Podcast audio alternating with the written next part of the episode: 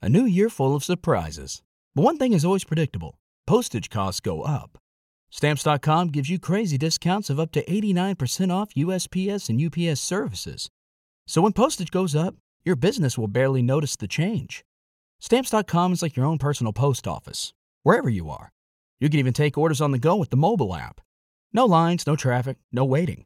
Schedule package pickups, automatically find the cheapest and fastest shipping options, and seamlessly connect with every major marketplace and shopping cart. There's even a supply store where you can stock up on mailing supplies, labels, even printers.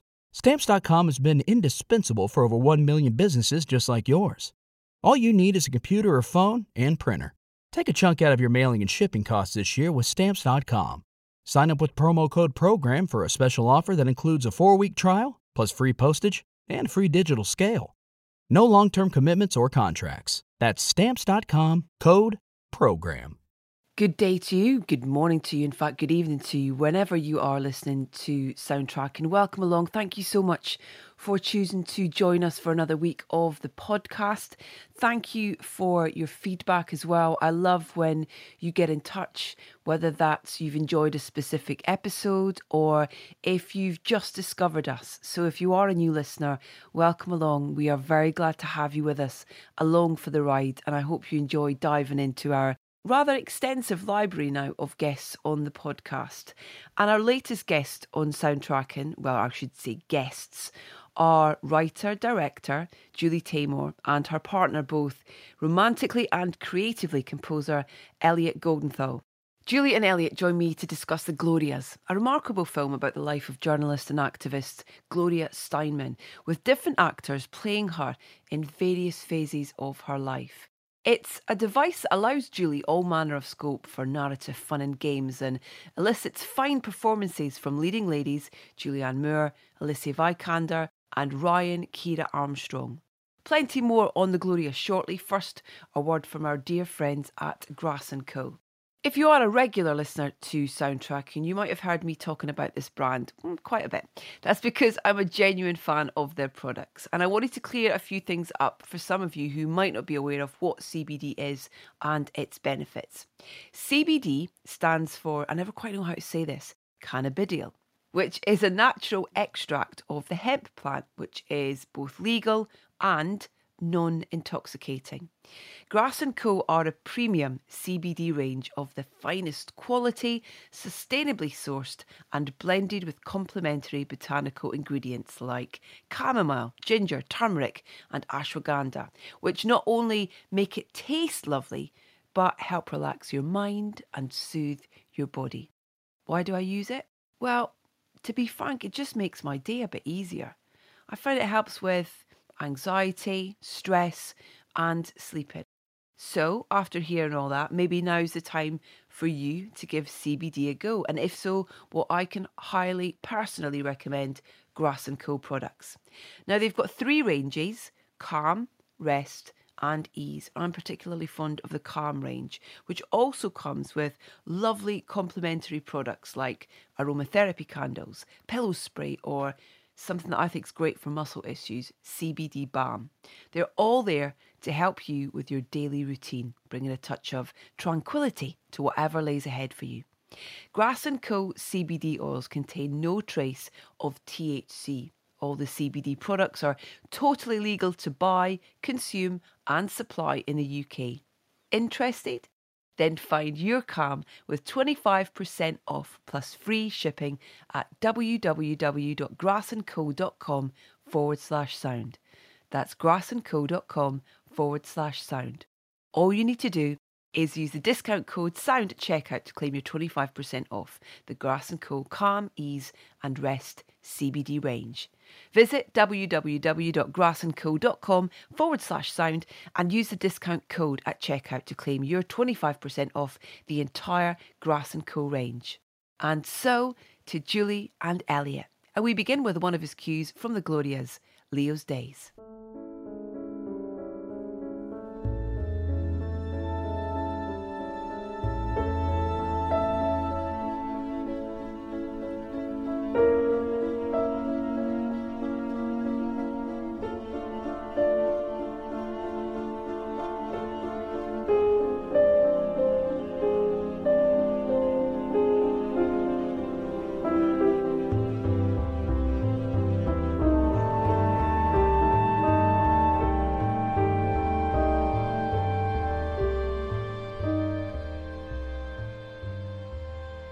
Thanks and congratulations on, on the Glorias. What a fantastic and just a, a really interesting journey that I felt like I went on um, with this character.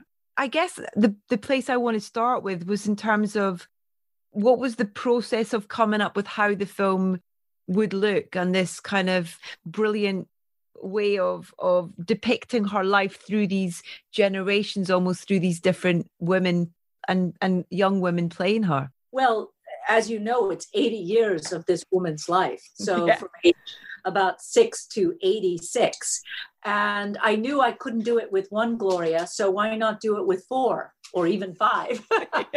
So we we you know when i was creating the script with sarah with the other writer the idea was that um, we would have these actresses, these four actresses. But for me, the real hook into how to do it was the bus out of time. Yeah. So we have in black and white this Greyhound bus, which is the archetypal uh, vehicle in America for, for a journey, for the life on the road, my life on the road, which is the book upon which this movie is based. And on that bus, the Glorias, then, the various Glorias can talk to each other. They can commiserate they can cajole they can accuse they can laugh they can you know be either al- very alone or very together. Yeah. and so that was the glue. And uh, that was the glue bet- the interstitial binding between all of the various places and scenes because there's over 100 locations and 150 speaking characters and it's from india to all over america in in all these decades. Yeah, so i yeah. that was the hook. It was sort of an ideograph. What is the what is the kind of abstraction of travel where she's forever going to the next protest the next march the next lecture the next you know whatever. Yeah. It's such a, a fascinating concept just as a, a human to put yourself in the position of being able to either talk to your to your younger self or your future self. I love that notion. You know it's not necessarily what would i do differently but it's about having a conversation about it and talking about the decisions you did make or that you plan to make or you hope to make. And then there's one other thing which is that the different glorias can actually enter each other's scenes so for instance, the taxi ride where Alicia Vikander is between Saul Bellow and Gay Talese, these two journalists who really talk right over her. Yeah. As a as a 30 year old new journalist, she didn't even know what to say. She was so shocked at how rude and but then I could replace her with the Julianne Moore Gloria, who would really have a retort with a humor. Gloria Steinem is an incredibly funny woman, and yeah, and uh, is never aggressively um, critical. She finds yeah humorous, witty ways to make her to make her criticisms or to give her answers to questions. I mean, I went down a, when she, when we when we see the real Gloria at the at the end of the film as well. It's it's it's such a beautiful moment as well. And then I went down a complete rabbit hole of watching the most recent footage of her and and just God, the spark she still throws out with her conversations and how considered she is with her answers to questions and stuff. It's it's absolutely inspiring. And I've loved learning more about her life through your film. It was so great. Yeah, her childhood is astounding. What made her an activist? What made her and understanding why, for the most part, she didn't marry, mm. and she didn't have children because she became the mother to her mother. She is she is extremely vital even today. But I think some of her phrases really just tell us a lot. Like when when Hillary Clinton lost, I remember that night at the house of Samantha Power, who was the ambassador to the UN, and there were 40 female ambassadors from all over the world there, mm. absolutely crestfallen that this had happened. We all were. Yeah. And Gloria Gloria's words at the end of the evening, well, now we have to look for the upside of the downside. And she, she she lives that way. She lives with an unbelievably positive outlook on on darkness. And she just keeps going. When you were writing it did you have did you know who your glorias were going to be? Did you you know did you did you write specifically with people in mind or did you or was that a process once the script was written in? Well i know the only one who was attached early was julianne moore. Yes i had to know who was going to play the kind of main gloria that people think of as gloria which is post ms magazine You know, Yeah. there, there's no documentary footage of the younger Glorias, but there is a lot of material about once she became famous. So I she attached herself to luckily we had her from very from the get-go and raised the money with that and uh, wrote the script with that in mind. And then I looked for the Alicia Vikander Gloria, you know, Yeah. which was uh, interesting because she's never played a full-out American before It works. It works and her accent is particular because it's also gloria steinem's accent not just an american Yeah. Ellie, where did you start with the music as well? Because as as as Julia says, you kind of, you know, you transcend generations, you transcend countries around the world, but also there's this wonderful mix of of of score cues, but also, you know, e- existing music, Dave Pike and and you know, various other kind of pieces of music that that that are used within the film. How did you what were the conversations you had about what the film needed to sound like? Well, it's an ongoing process in terms of uh, conversations and back and forth and trial and error. Uh, but very early on, um, I, I thought about what could uh, be a binding unit, something that I can play in practically every period. Mm. That period is no time. That period is the bus that, that travels throughout different uh, sections uh, chronologically of Gloria's life. So, um, um, f- roughly from uh, the 1960s to present, it was one constant uh, that's through the ethers, through the air, is the sound of uh, uh, amplified guitar. Yeah.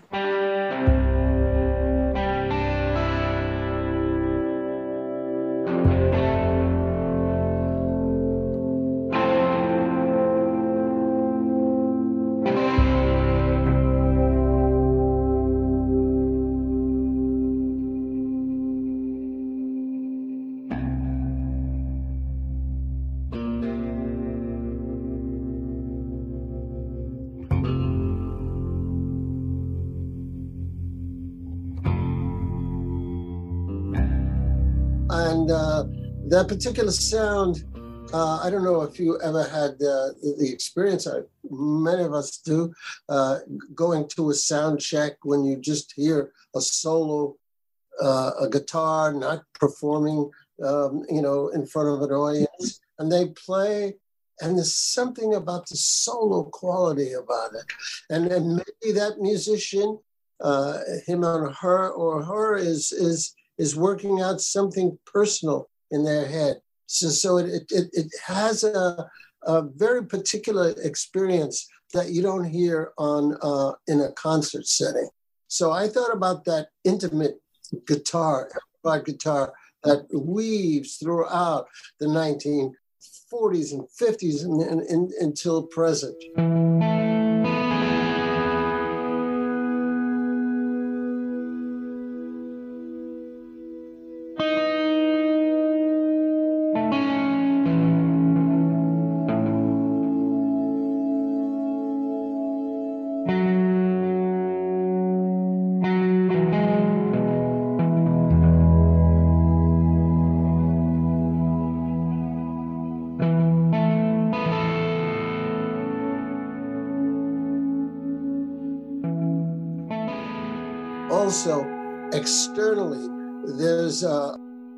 A, mishmash of time. So the uh, 1930s is represented with a very hot club of uh, france uh, sound uh, on uh, acoustic guitar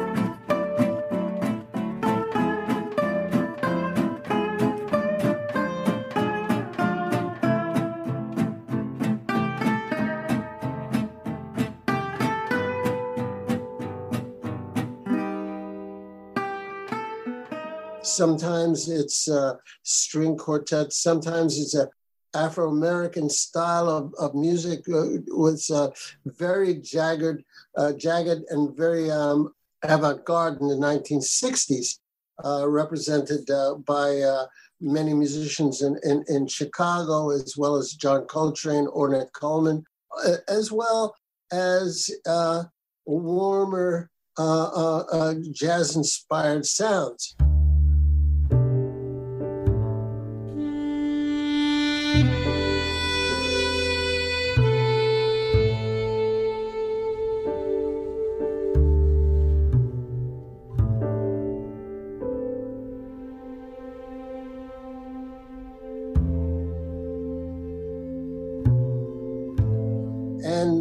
In the 60s felt to me like it had a kind of soul funk quality in the streets with Bella Abzug.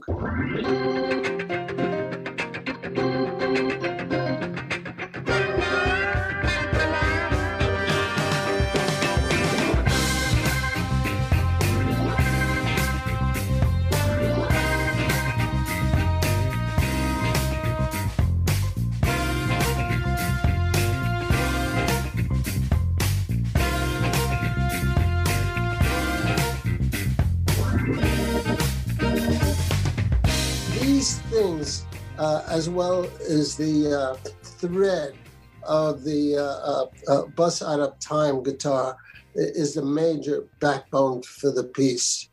With one other element, the the sense of noble music that you hear in movies, I held off on that.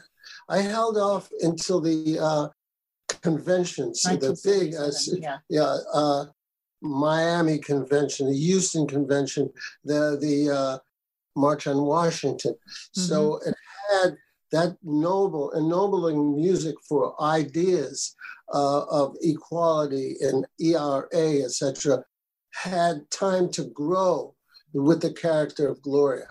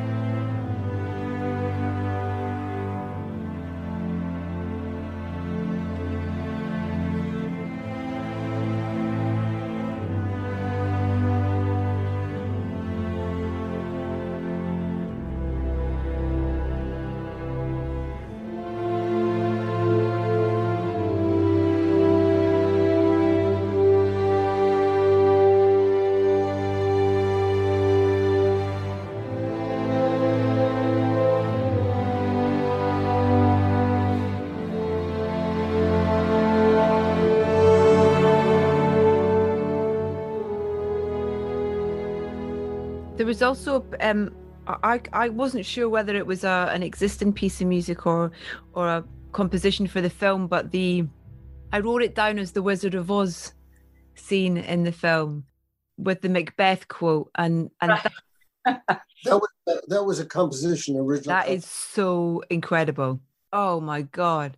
Uh, well, Julie's going to start to explain it. Well, no, I mean the the we it, it is an homage to the to the Wizard of Oz, but in fact, that music isn't as powerful for our film as original music by Elliot. And it has humor and it has the dizzying, and it's probably one of the largest orchestral, more orchestral works. But it it it's just it's got such a sense of humor and yeah. and I love that because I really want that that section to have irony and wit. It's not meant to be a ball buster or anything. It's there for fun. It's her inner, inner imaginings of what do you say when a guy says something as stupid as that interviewer said? and I play with all the witch bitch stuff, you know, all of them. It's great.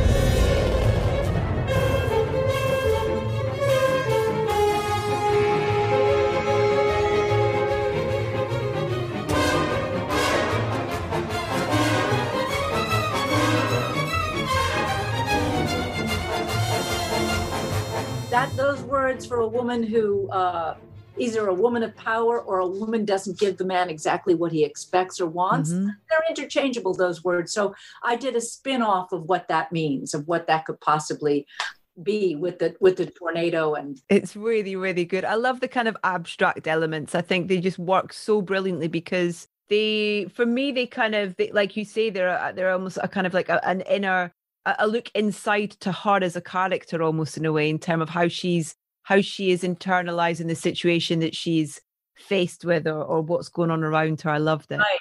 I mean, one of my favorite pieces of, music that Elliot did is for the treadmill. I love the treadmill.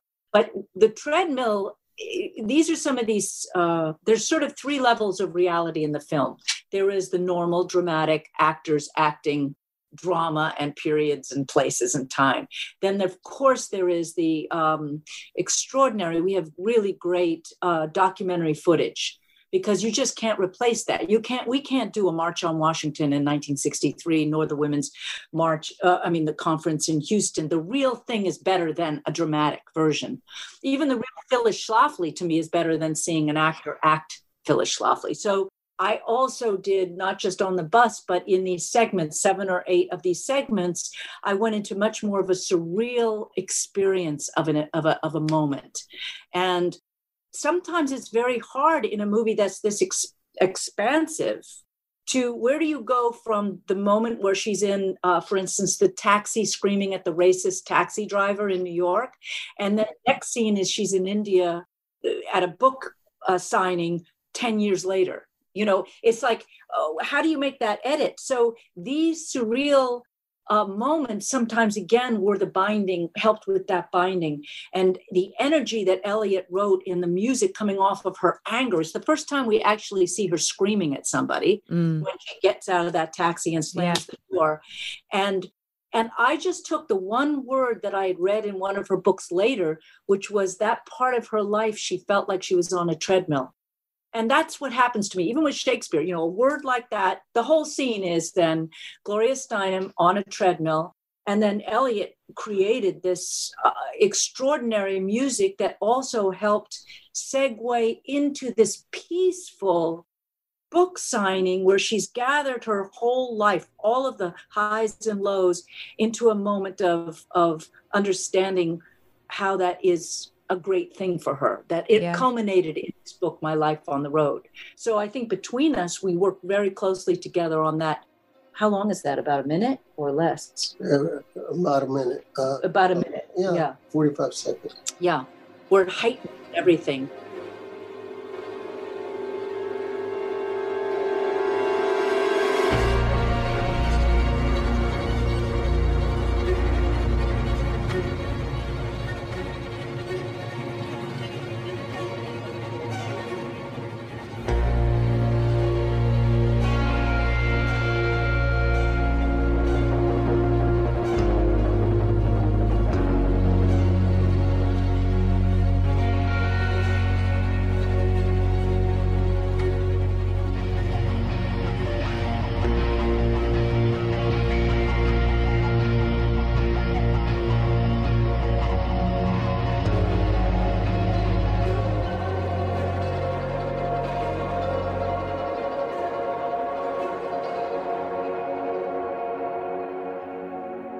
does that start for you, Elliot, when those conversations have been had, you know, the the idea of the treadmill and then also that kind of Wizard of Oz thing? What's where's the starting point for you in terms of of, of what you're creating and, and how it's going to marry the the emotion and the the performance?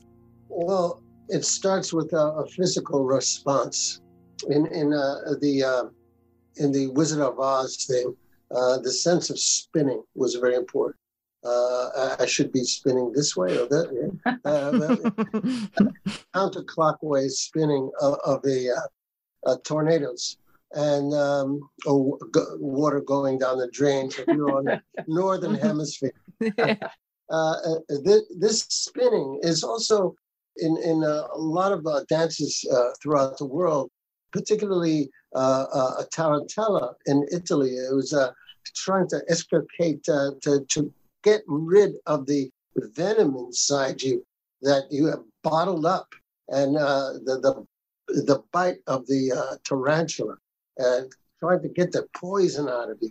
So they spin and spin and wild and wild. And the the uh, the motion of the spinning is very similar to the uh, the, the, the tornado uh, like uh, circular movement. So, so I picked on on that on that and tried to make it a kind of a ride that you can't stop.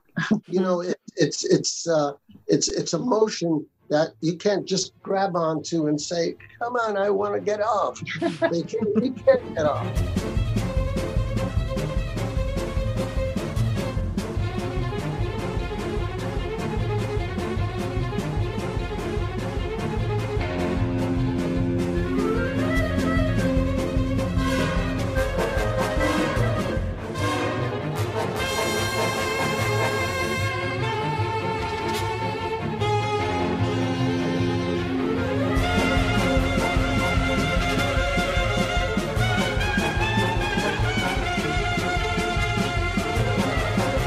And uh, the other one, the uh, treadmill, the guitar comes back. This time in a big amplified uh, stadium rock kind of uh, solo, uh, but uh, accompanied with a string quartet. And the string quartet is four individuals that has a singular voice and that uh, it's a kind of a thing in uh, uh, violin playing, uh, down bows and and uh, uh, uh, down bows is very very violent, do do do do, very stinging, and uh, that you, you can feel the slings and arrows of constant traveling that Gloria uh, went through through all life and the crap she put up with men, etc., etc. and you can feel that as well as a kind of slightly triumphant, slightly rising above the top guitar, amplified guitar solo, uh, rising above that.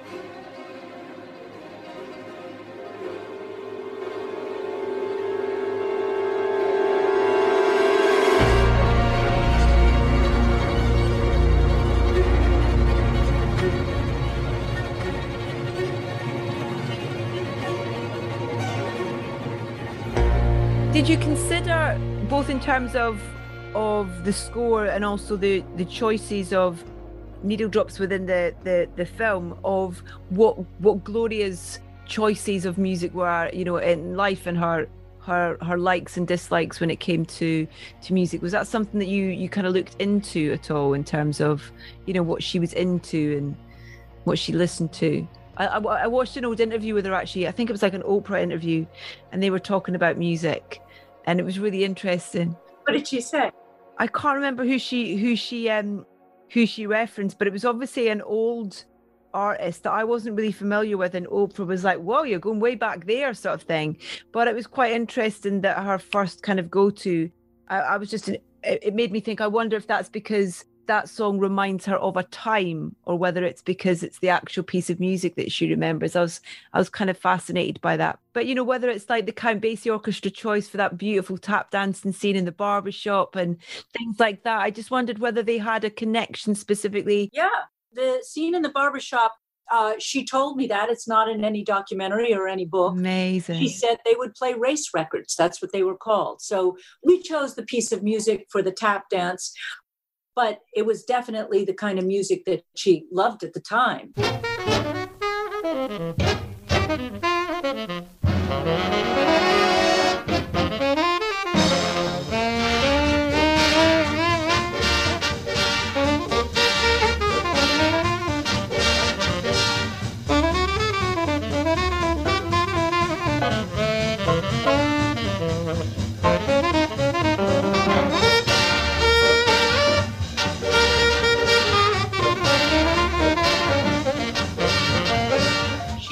Know, she loved Hollywood movies. And she, for her birthday, her 50th birthday, actually, Bette Midler sang at her 50th birthday. The original Bette Midler sang. So wow. for a moment, we thought, well, let's get Bette, Bette's playing Bella, but let's That's get amazing. Bette's daughter, who looks exactly like Bette, to lip sync. That that idea went nowhere. I didn't bother with it, but um, you know, she she loved all kinds of music. She's she's just a completely yeah. I don't think there's anything that's well, about her taste. It, it's, it's mainly like uh, a, a, room. You see a certain light and a certain darkness. Uh, you know, uh, it, it, it's the it's the z- musical zeitgeist we, we put her into each time. Mm-hmm. You know, uh, like the uh, funk music, uh, soul music in New York, or uh, um, the, the, the, the jazzy music on the jukebox in the beginning with her father. Yeah, so love that. I love that so much.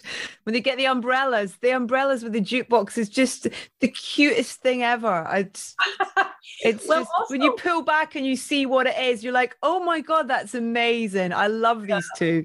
And, and the sound of the music is very, very uh, reminiscent of the uh, 1930s, although it's compu- uh, composed but it's also handmade. You know, you can have uh, three musicians playing that in a small room somewhere in uh, Toledo, Ohio. Yeah.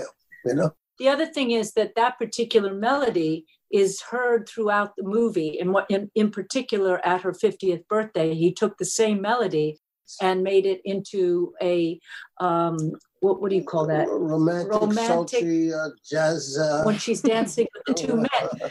yeah. The only time she's dancing with these two men, but but because the real love story in this movie is uh, that kind of love story is really Gloria and her father Leo. Mm. You know, that was the one man who was the major love of her. She had many great boyfriends, and she did marry David Bale, um, Christian's father. But I think the one that really taught her how to be friends with these men even after she split up with them is is Leo Steinem. Yeah. So Elliot was able to take a few of these beautiful themes and change the quality of the orchestration to fit the scene or the uh, era.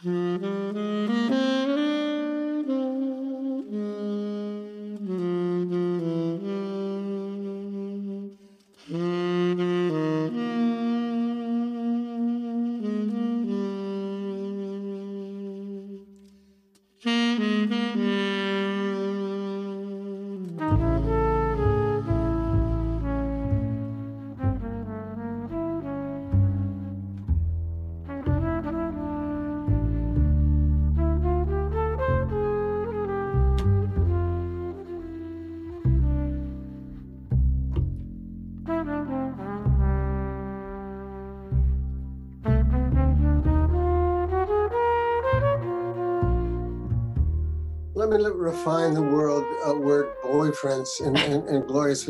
In the movie, uh, Gloria points out there was mini marriages. Yeah, I love that. of mini marriages. Yeah, yeah, yeah.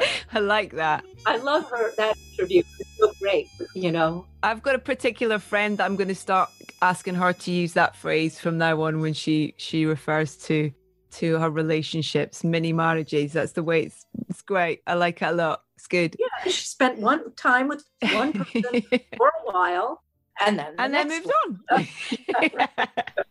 um, listen, before we run out of time, I hope you don't mind. I just really love to to mention Frida um quickly, if that's all right, because I mean, oh, yes. um, doing it an injustice by by saying mention it quickly, but uh, you know, another another great example actually of of where you've you've you've done this fantastic thing with giving us your interpretation of the life of a wonderful woman and a, a wonderful woman who made a difference and still continues to make a difference i think as well in so many ways what what are your memories of of that film I love that score so much. I mean, of course, it won the Academy Award, so I'm very proud that it was on a film I directed.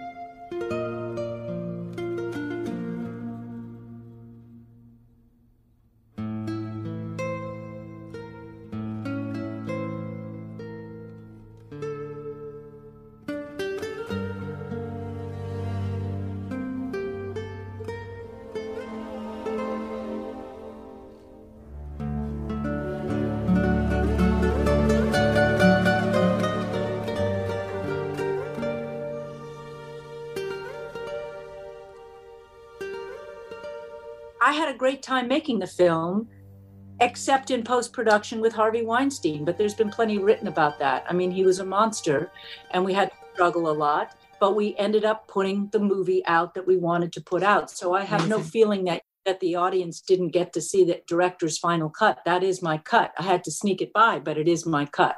Maybe there was one little teeny scene that I wish I hadn't cut, but it's not, it, it wouldn't change the movie that much.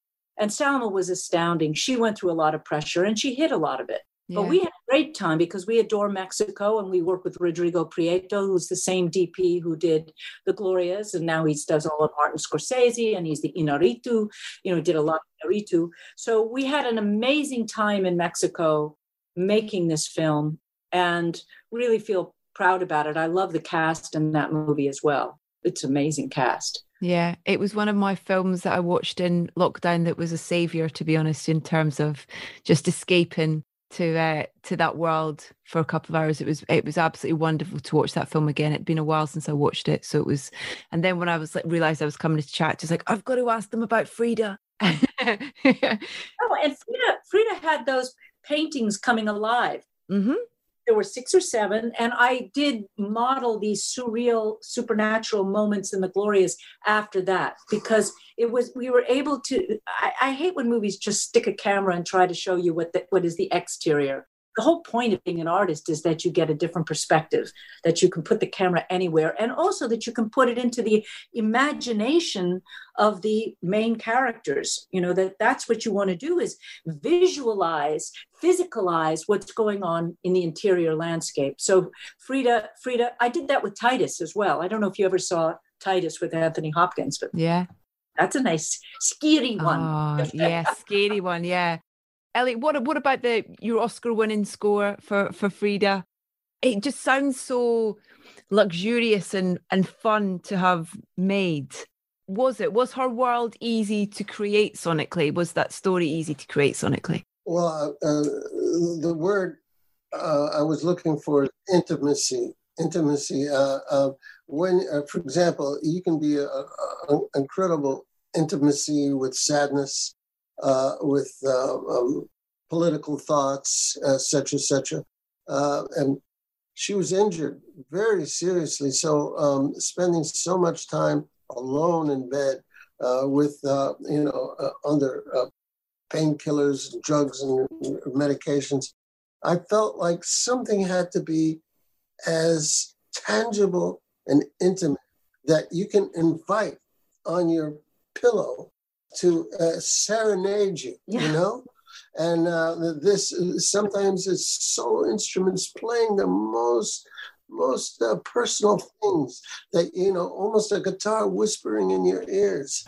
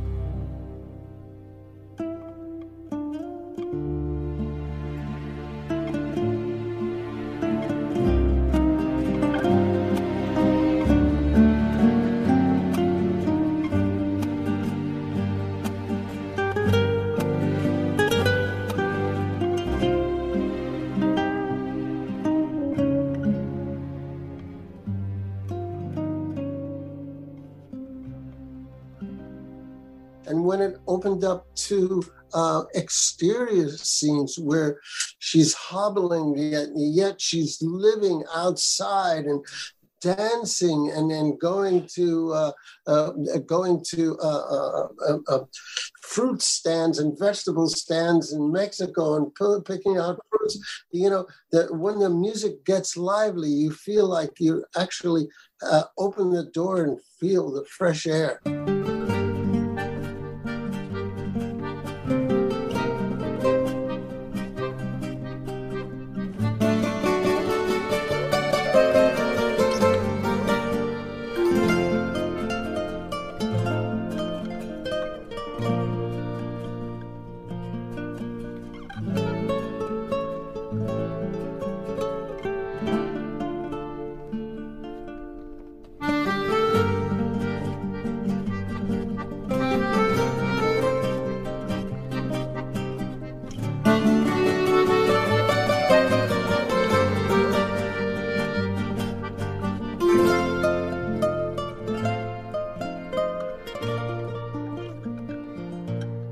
Again, the, the, the orchestration was very limited to types of music, uh, instruments you can hear in Mexico. And uh, until a European, uh, especially a, a, a, particularly European gentleman enters the picture, it's just Trotsky. As soon as the Trotsky European enters, you hear a string orchestra, and it sounds so different than the uh, um, uh, Mexican atmosphere that you hear. And also um, the choice of uh, not my music, but folk music and Mexican compositions that was sung throughout the movie in the different periods, uh, into particular Chavela Vargas uh, in the hair mm. cutting scene, La Llorona. La Llorona. Those beautiful um, uh, choices, you know, really um, set the music in in a way that actual real Mexicans listened to that stuff, and uh, it was very moving to them, as opposed to, uh, uh, you know, tourist uh, uh, non-Mexicans have an impression of Mexican yeah. music. Yeah. No sé qué tienen las flores, llorona, las flores del campo santo. No sé qué tienen las flores, llorona, las flores del campo santo que cuando las mueve el viento llorona, parece que están llorando, que cuando las mueve el viento llorona, parece que están llorando. Yeah, it was, it was, um, it was, it really was an absolute treat to to go back and experience um, that film. Um, it's been so great to get to chat to you both. It really is lovely to get to chat to you together as well. And and um and huge congratulations on on this film as well, The Glorias. And I'm very excited to see what's what's next as well. But um but yeah, thank you so much for your time. It really is a an honor to get to chat to you both. Thank you so much, Julia and Elliot. You take care. Thank you. Thank you guys. Stay safe. Thank you. Bye. Bye.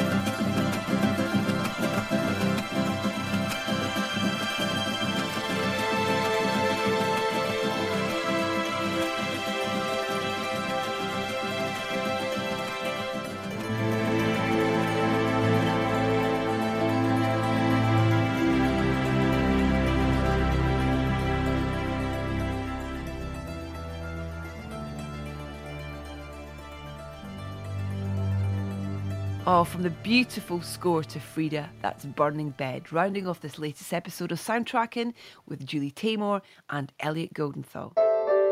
My huge thanks to Julie and Elliot for joining me. The Glorias is available on Sky Cinema now, with Elliot's score available via Zarathustra Music. Head to edithbowman.com to find a link to a Spotify playlist for the show, featuring the music that we play in the order it appears, so you can hear every track in its entirety. We have a playlist for every episode of the podcast. My website is also the place to catch up with all of those other episodes of the podcast and subscribe if you haven't already. We're also on Facebook, Instagram, and Twitter. We are at Soundtracking UK, and also on YouTube, where I put together a regular show featuring the great and good from the world of film, music, and TV. Next up, beyond excited to welcome back a guest who has got quite a lot going on at the moment. Um, we could have talked about Cruella. We definitely mention the next series of Succession. We talked at length about his incredible score for his latest Barry Jenkins collaboration. Nicholas Britell is back on soundtracking next week to talk about working with Barry Jenkins once again on the phenomenal Underground Railroad. Join us and listen to Nicholas Britell on next week's episode. I very much look forward to the pleasure of your company then.